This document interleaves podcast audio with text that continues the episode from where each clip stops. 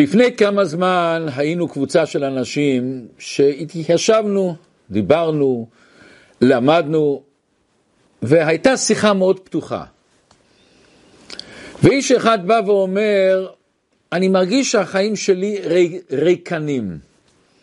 אני לא נעשה יותר צעיר עם השנים, עוברת שנה ועוד שנה, ומדי פעם אני נהנה לצאת עם, עם החברים לאכול, לטייל, לראות דברים חדשים. אבל בסופו של יום אני לא מרגיש את המהות שלי, מי אני.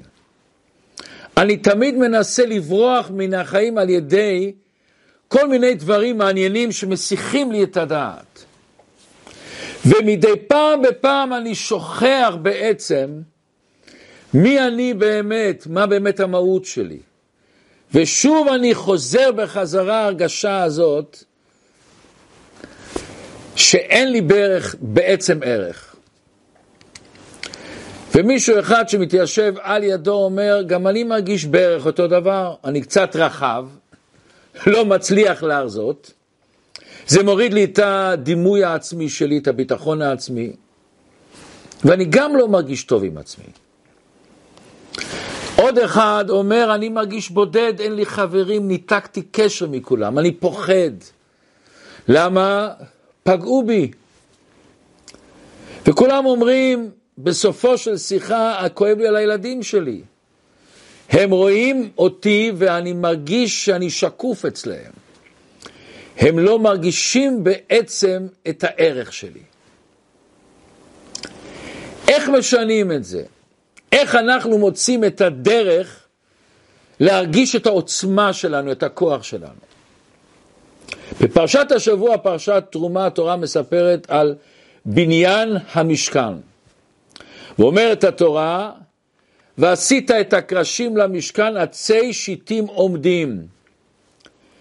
היה גם הבריח התיכון שמחבר בפנים בכל הקרשים להעמיד אותם חזק, ואת זה גם עשו מעצי שיטים. המזבח, הארון, בדיו, השולחן, העמודים לכפורת ולמסך. המון דברים במשכן עשו דווקא מעצי שיטים. מה העניין של עצי שיטים? למה לא עצים סתם? אבל בעצם זה לא שאלה סתם תיאורטית, זו שאלה מאוד שקשורה לכל אחד מאיתנו. אנחנו יודעים מה שכתוב בפסוק שהשם אומר, ועשו לי מקדש ושכנתי בתוכם, בתוך כל אחד ואחד מישראל. זאת אומרת שבונים את המקדש הפנימי שלי, אני בונה גם מעצי שיטים. מה עצי שיטים בנפש של הבן אדם? מה עצי שיטים אומרים לנו לחיים שלנו? מוסבר בחסידות עניין נפלא. אנחנו מכירים שכתוב בפסוק וישב ישראל בשיטים שם מקום ויחל העם לזנות. שיטים מוסבר בספרים שזה מלשון שטות. שטות זה מלשון סטייה, כי תשתה עמו. שהאישה סוטה מדרכי הצניעות, זה העניין של הסוטה. ויש לנו את הכלל הגדול, הגדול, הגדול, הגדול, אין אדם חוטא אלא אם כן נכנסה בו רוח שטות.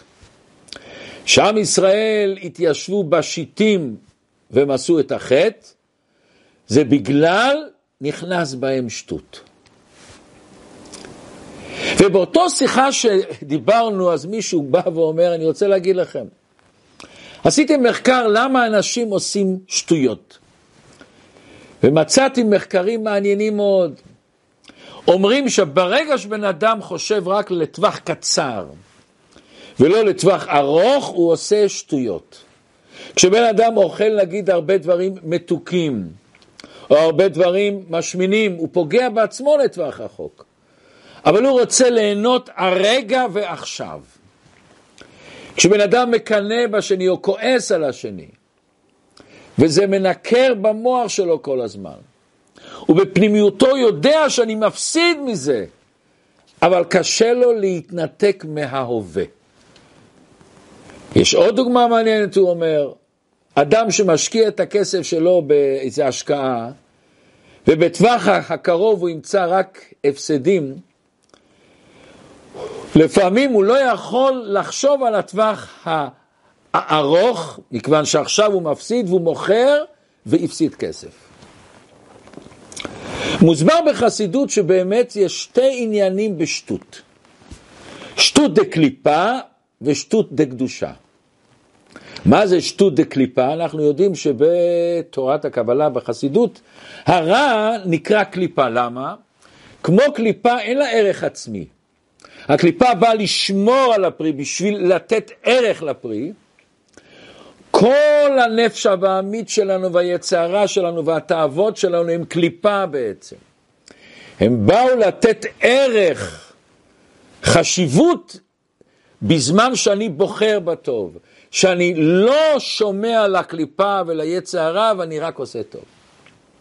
מוסבר בחסידות שבשטות יש שטות דקליפה של רע, שהיא שטות למטה מטעם ודעת, ויש עוד שטות שהיא למעלה מטעם ודעת. זה השטות של קדושה. וכשהיצר הרע מכניס לנו רעיונות שגם על פי שכל אנושי זה לא הגיוני. ואני מבין לבד אם הייתי מתבונן קצת בדעת שזה יביא לי רע. ואני עושה את זה, זה שטות של קליפה. איך אני מתקן את השטות הזאת שיש בתוכי? לכל אחד יש את הכוח הזה של שטות לסטות. איך אני מתקן את השטות של קליפה, של הנפש הבהמית? על ידי שטות של קדושה. ובואו אני אספר סיפור קצר, מרגש מאוד, מה זה נקרא שטות של קדושה. הרבה הרש"ב, הרבה החמישי לבית החב"ד, היה חי במצב שברוסיה היה מצב לא קל, היה הרבה הרבה גזרות על עם ישראל, והוא שלח את הבן שלו לפטרבורג. עיר שהייתה רוסית, על פי חוק היה אסור ליהודים לחיות בפטרבורג, בזמן של הצער. והוא אומר לו, יש גזרה ששוכבת שם על השולחן של שר הפנים, גזרה מאוד קשה על חינוך של ילדי ישראל ועל תורת ישראל. ותיסע לשם לבטל את הגזרה. שואל הבן שלו, רבי יוסף יצחק, שהיה אחרי זה האדמו"ר השישי לבית חב"ד. שואל אותו, עד מתי אני נשאר שם? כמה זמן אני צריך לנסות? אני לא יודע עד כמה זמן אני אצליח, ואני לא יודע אם אני אצליח בכלל. אומר לרב רש"ב, עד מסירות נפש אתה צריך ללכת, עד הסוף. נסע לפטרבורג, חיפש איך אני מנס, מצליח להיפגש עם שר הפנים, או עם מישהו שמכיר איתו, שיש לו קשר. בכלל, עצם המציאות שהוא היה בפטרבורג זה היה מסירות נפש. להסתובב ברחוב, יהודי עם זקן, עם ציציות, זה מסירות נפש. אסור היה כזה דבר. ואז מישהו נתן לו קצה של חוט, אומר לו, יש לי קשר עם המורה של שר הפנים, אולי יש לו קשר איתו עוד. נפגש עם אותו מורה, והמורה הזה התרגש מאוד במסירות נפש של הפרידיק רבה, ואומר לו, אתה יודע מה, שר הפנים נתן לי אישור שאני יכול להיכנס אליו מתי שאני רוצה. אני לא צריך להודיע, אני נכנס. אני נותן לך את האישור כניסה ואני יודע שאם יתפסו זה יהיה לי מאוד מאוד בעיה אחר כך.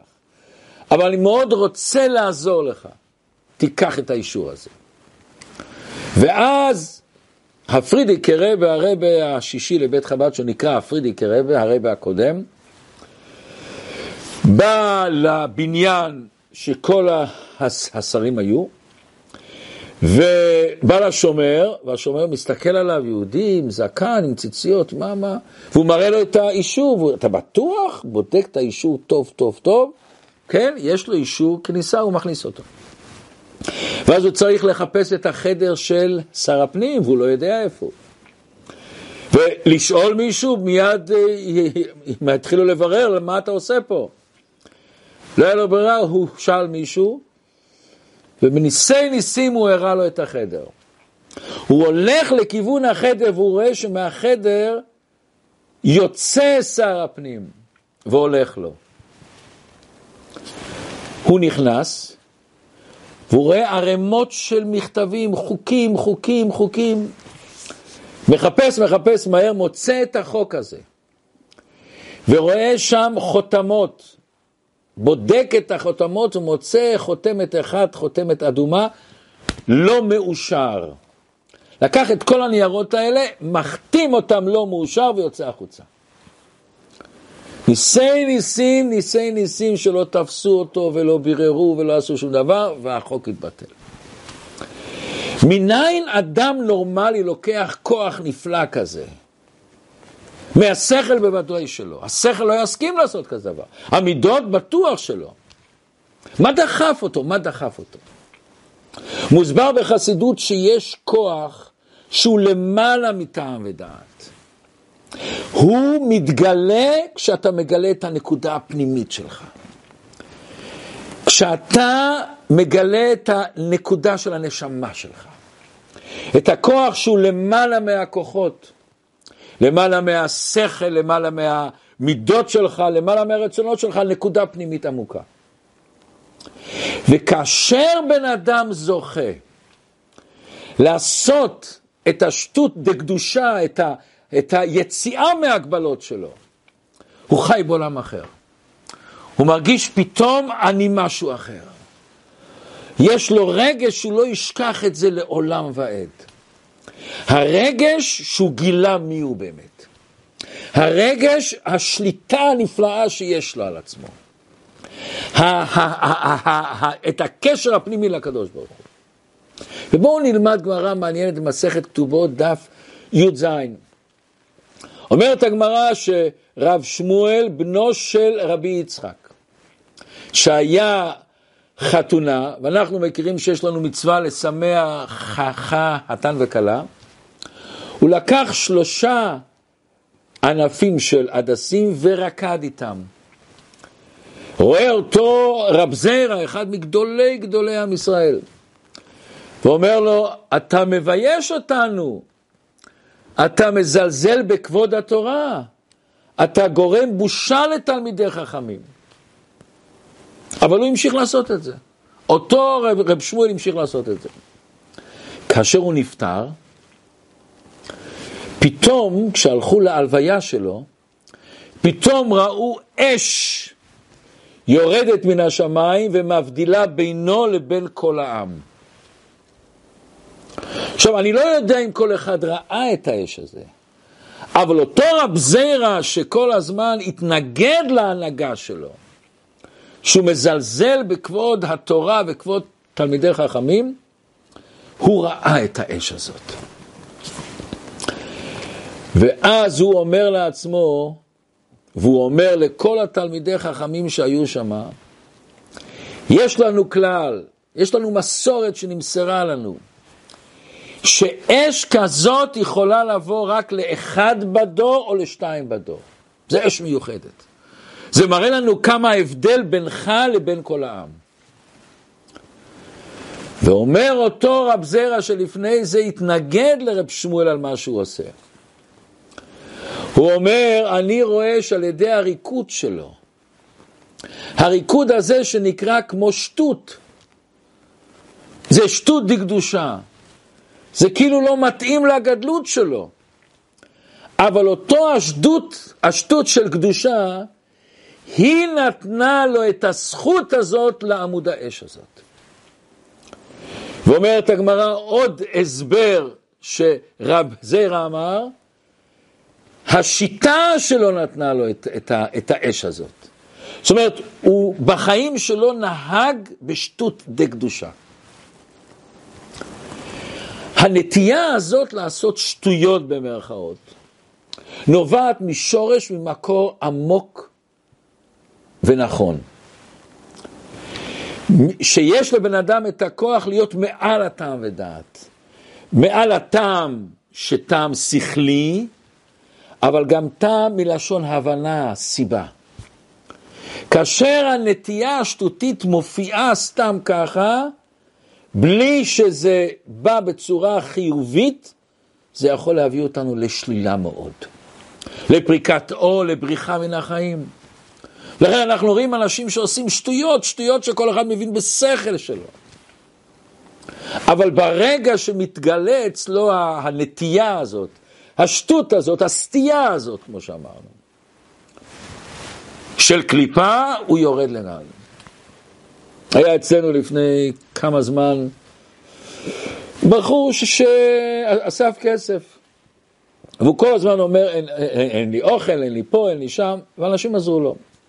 פעם מישהו אומר לי, שתדע לך שהבן אדם הזה, מהכל הכסף שלו קונה סמים.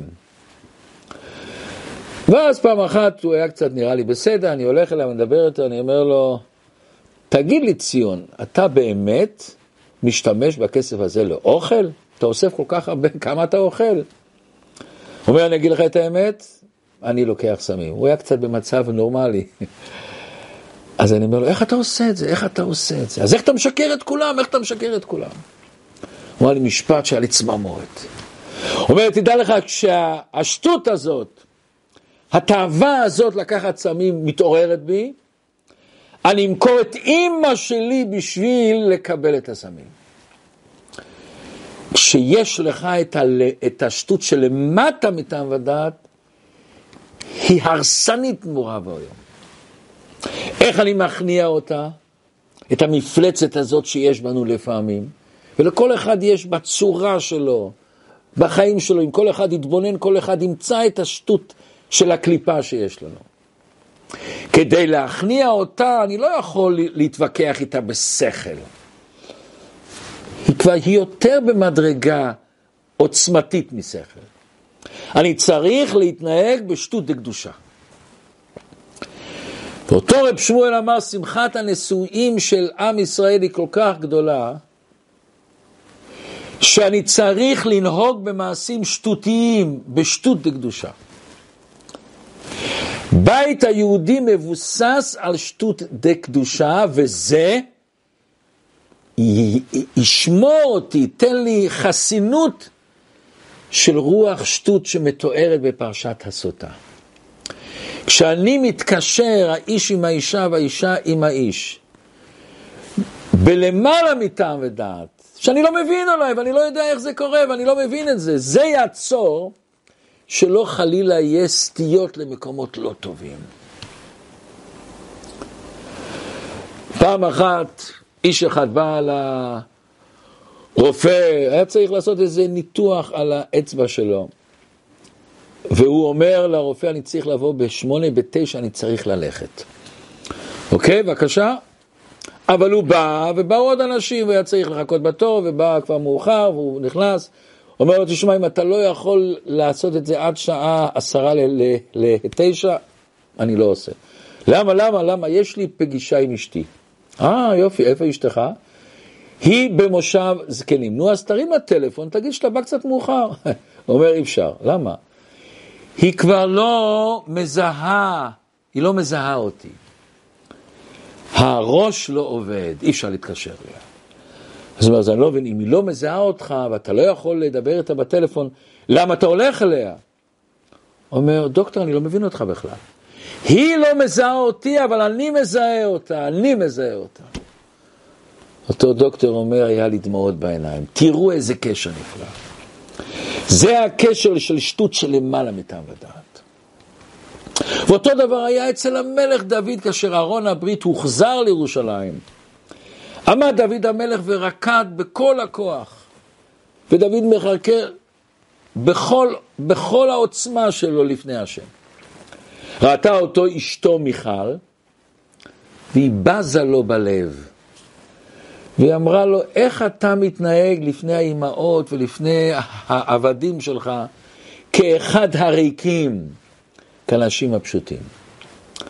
אומר לה דוד המלך, לפני השם אשר בחר בי מאביך. אומר הרב, מה הוא רצה להגיד לה? הוא אמר לה, שאול, אבא של מיכל היה שאול המלך. הוא נהג את העבודה שלו בטעם ודעת, והמלוכה הלכה ממנו.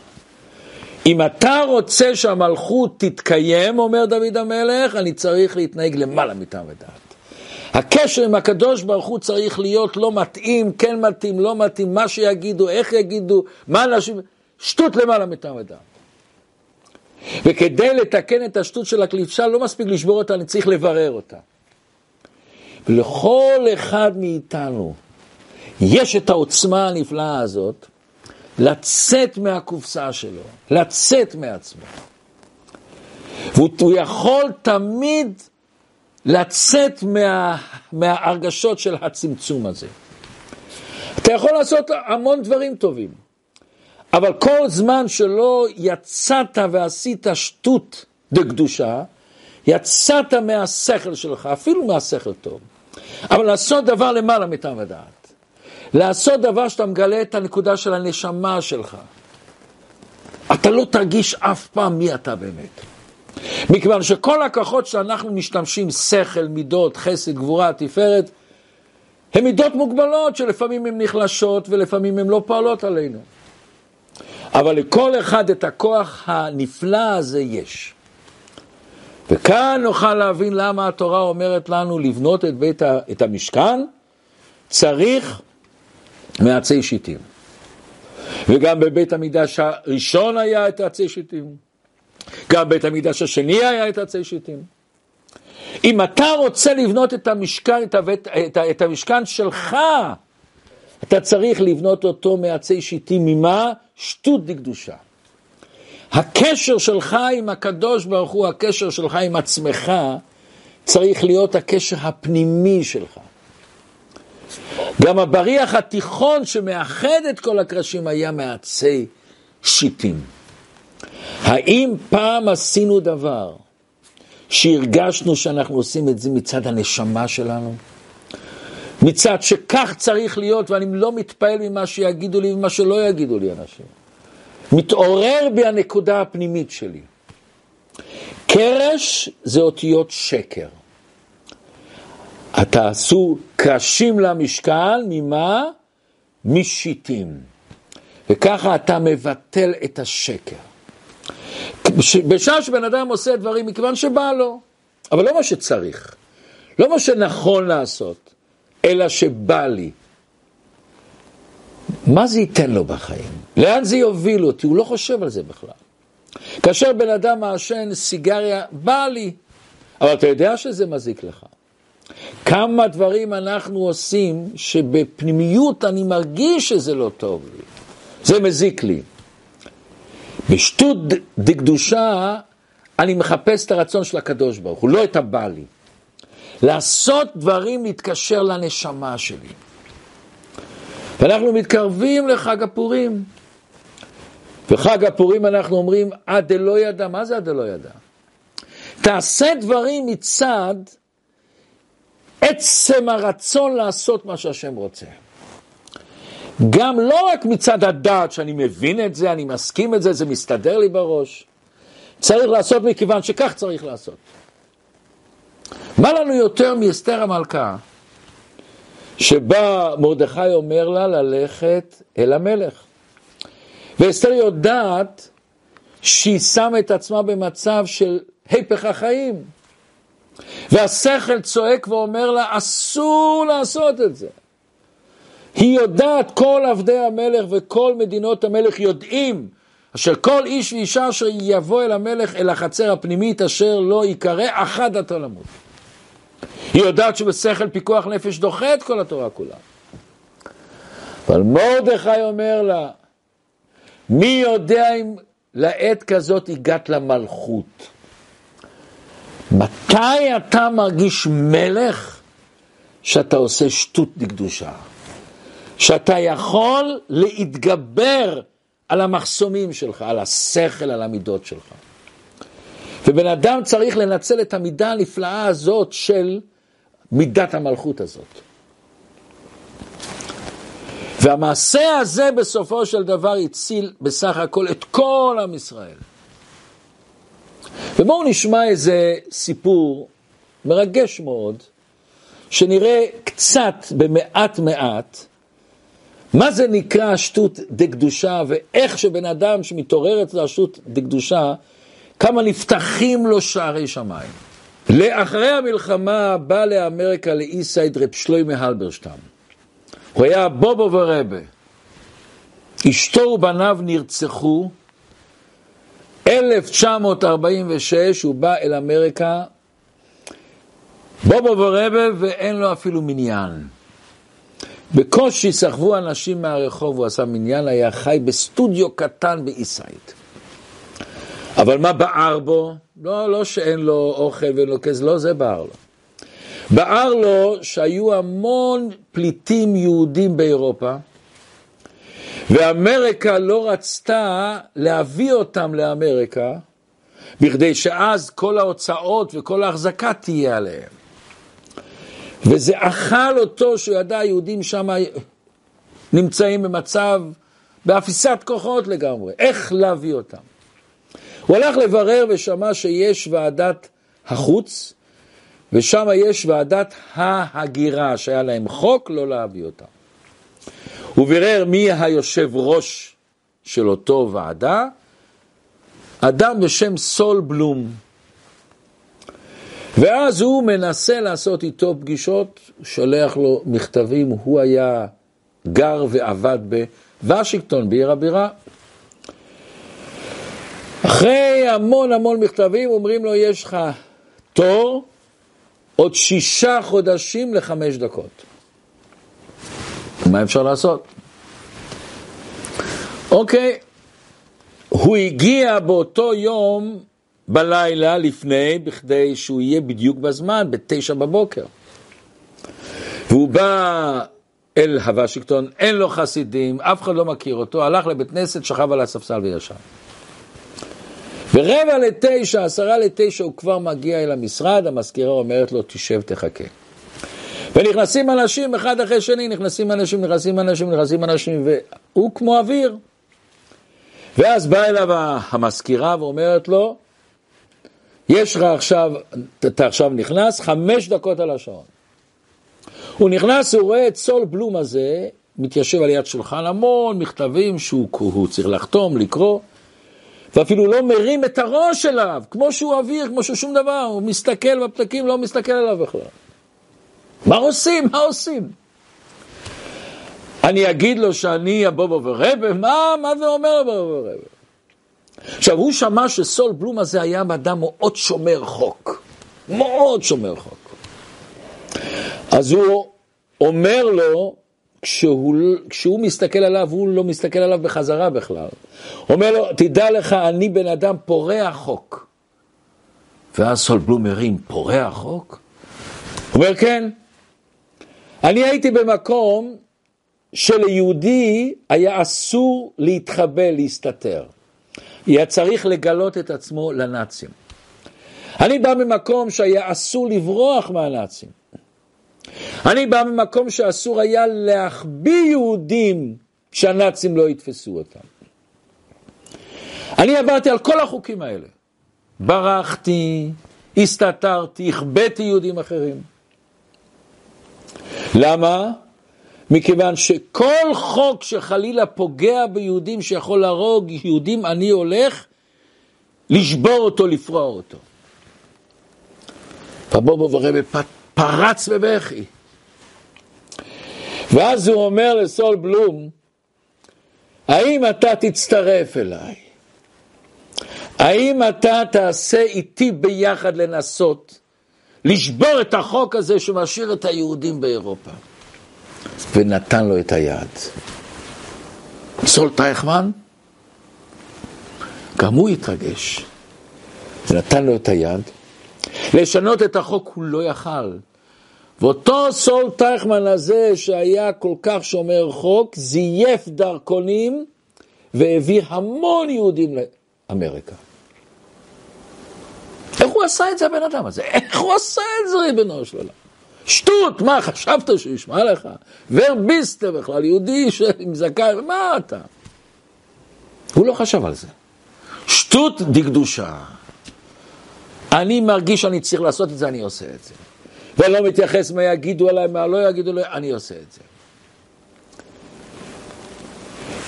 ההרגשה הזאת ללכת עד הסוף בשביל הקדוש ברוך הוא במסירות נפש. וכל אחד יכול בחיים שלו לתת את זה. לפעמים לתת קצת או הרבה יותר צדקה ממה שאני יכול. לפעמים להשלים ולסלוח עם מישהו שפגע בך ובאמת הוא אשם. לעזור למישהו שאולי אתה לא מכיר אותו ואתה מתבייש ולא נעים, איך בכלל אני נכנס אליו הביתה בכלל, איך אני מדבר איתו בכלל, איך אני נכנס לעניין. אבל אם אני יודע בתוך תוכי שאני צריך לעזור לבן אדם הזה, ואני יכול לעזור לו, על כל פנים אני יכול לנסות לעזור לו, אני צריך לעשות את זה. כל פעם המשפט הנורא הזה, מי יודע אם לעת כזאת הגעת למלכות צריך להיות לנו מול העיניים. אבל יש פה עוד דבר נפלא נפלא. איך שהקדוש ברוך הוא מקדים תמיד תרופה למכה. מהיכן לעם ישראל היה עצי שיטים במדבר? והשאלה הזאת היא לא רק על עצי השיטים, על כל הדברים שהיה להם. הם היו צריכים אה, זהב, יהלומים, כל מיני דברים.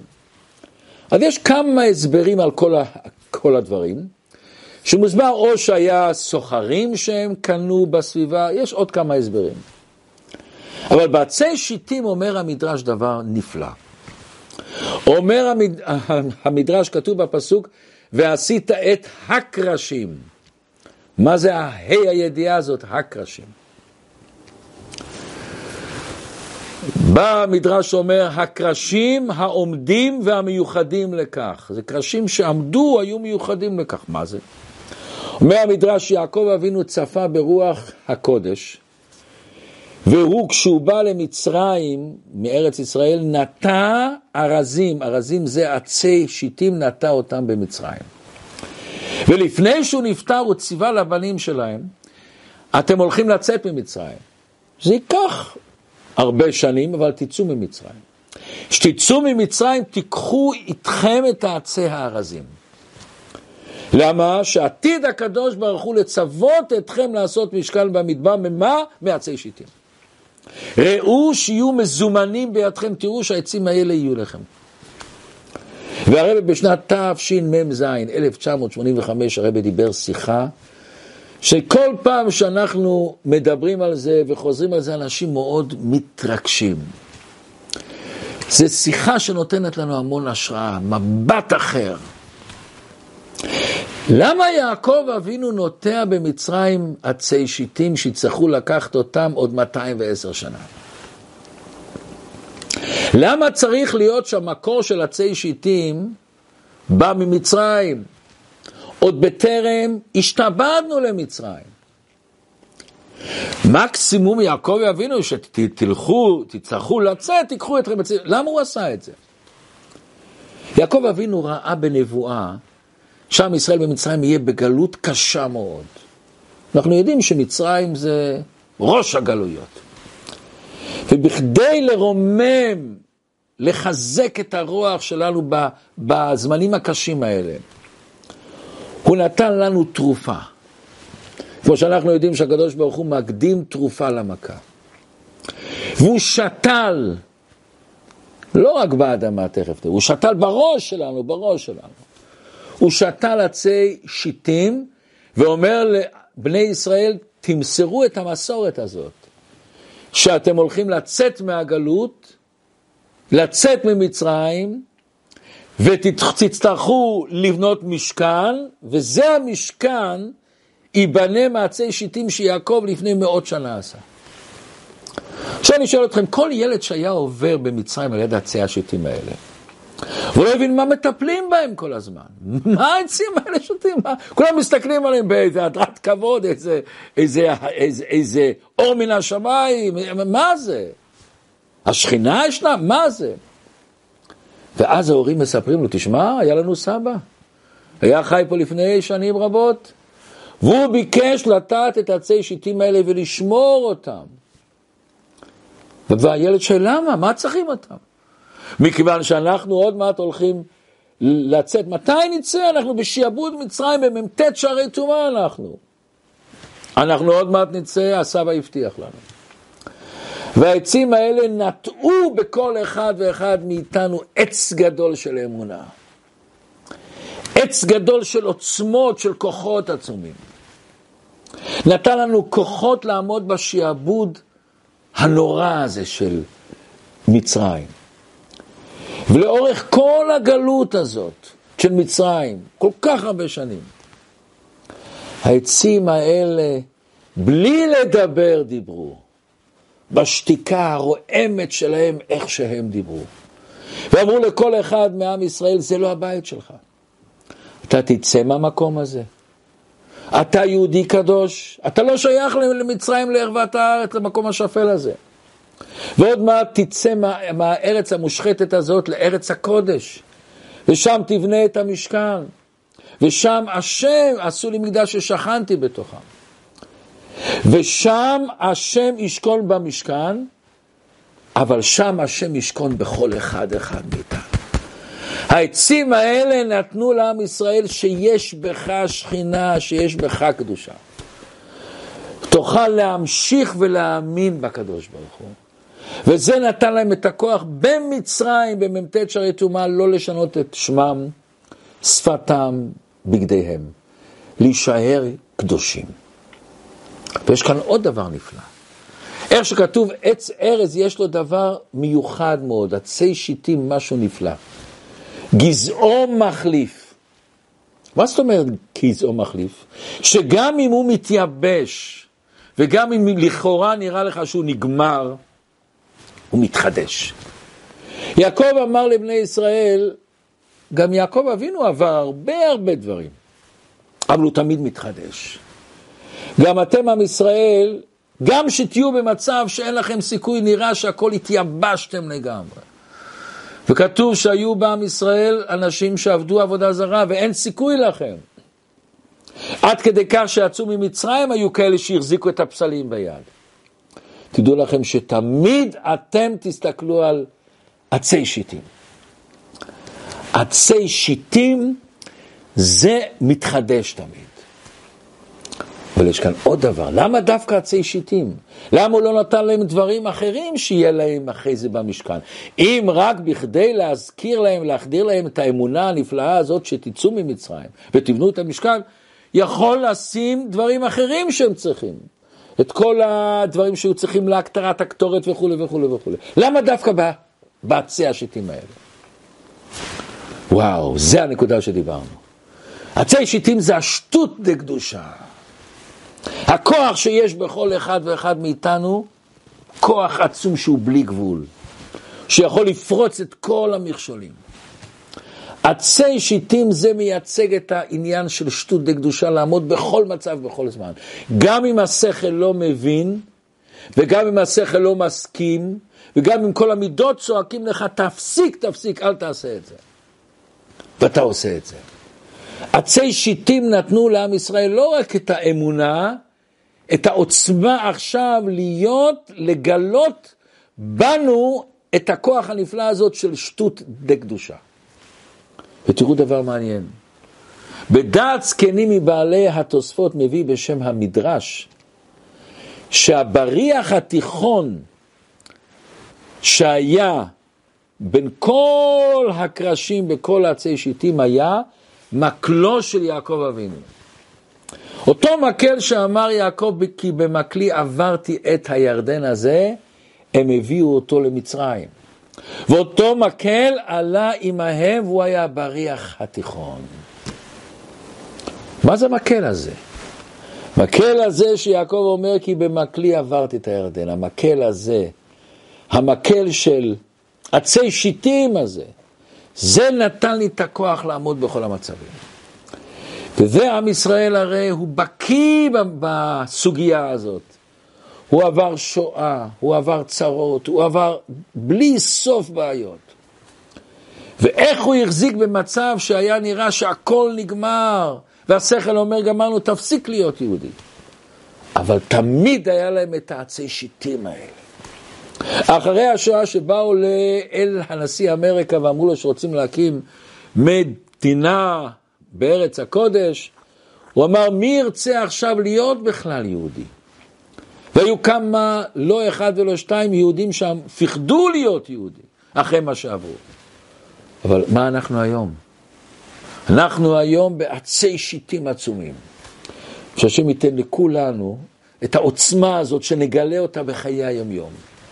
בבית, בחינוך של הילדים שלנו, בקשרים של האיש ואישה. לתת את ההרגשה שאני קשור לקדוש ברוך הוא בכל מצב ובכל זמן. ואני קשור באישה ובילדים, בכל דבר שאני צריך אותו מצד קדושה, אני קשור איתו בכל מצב.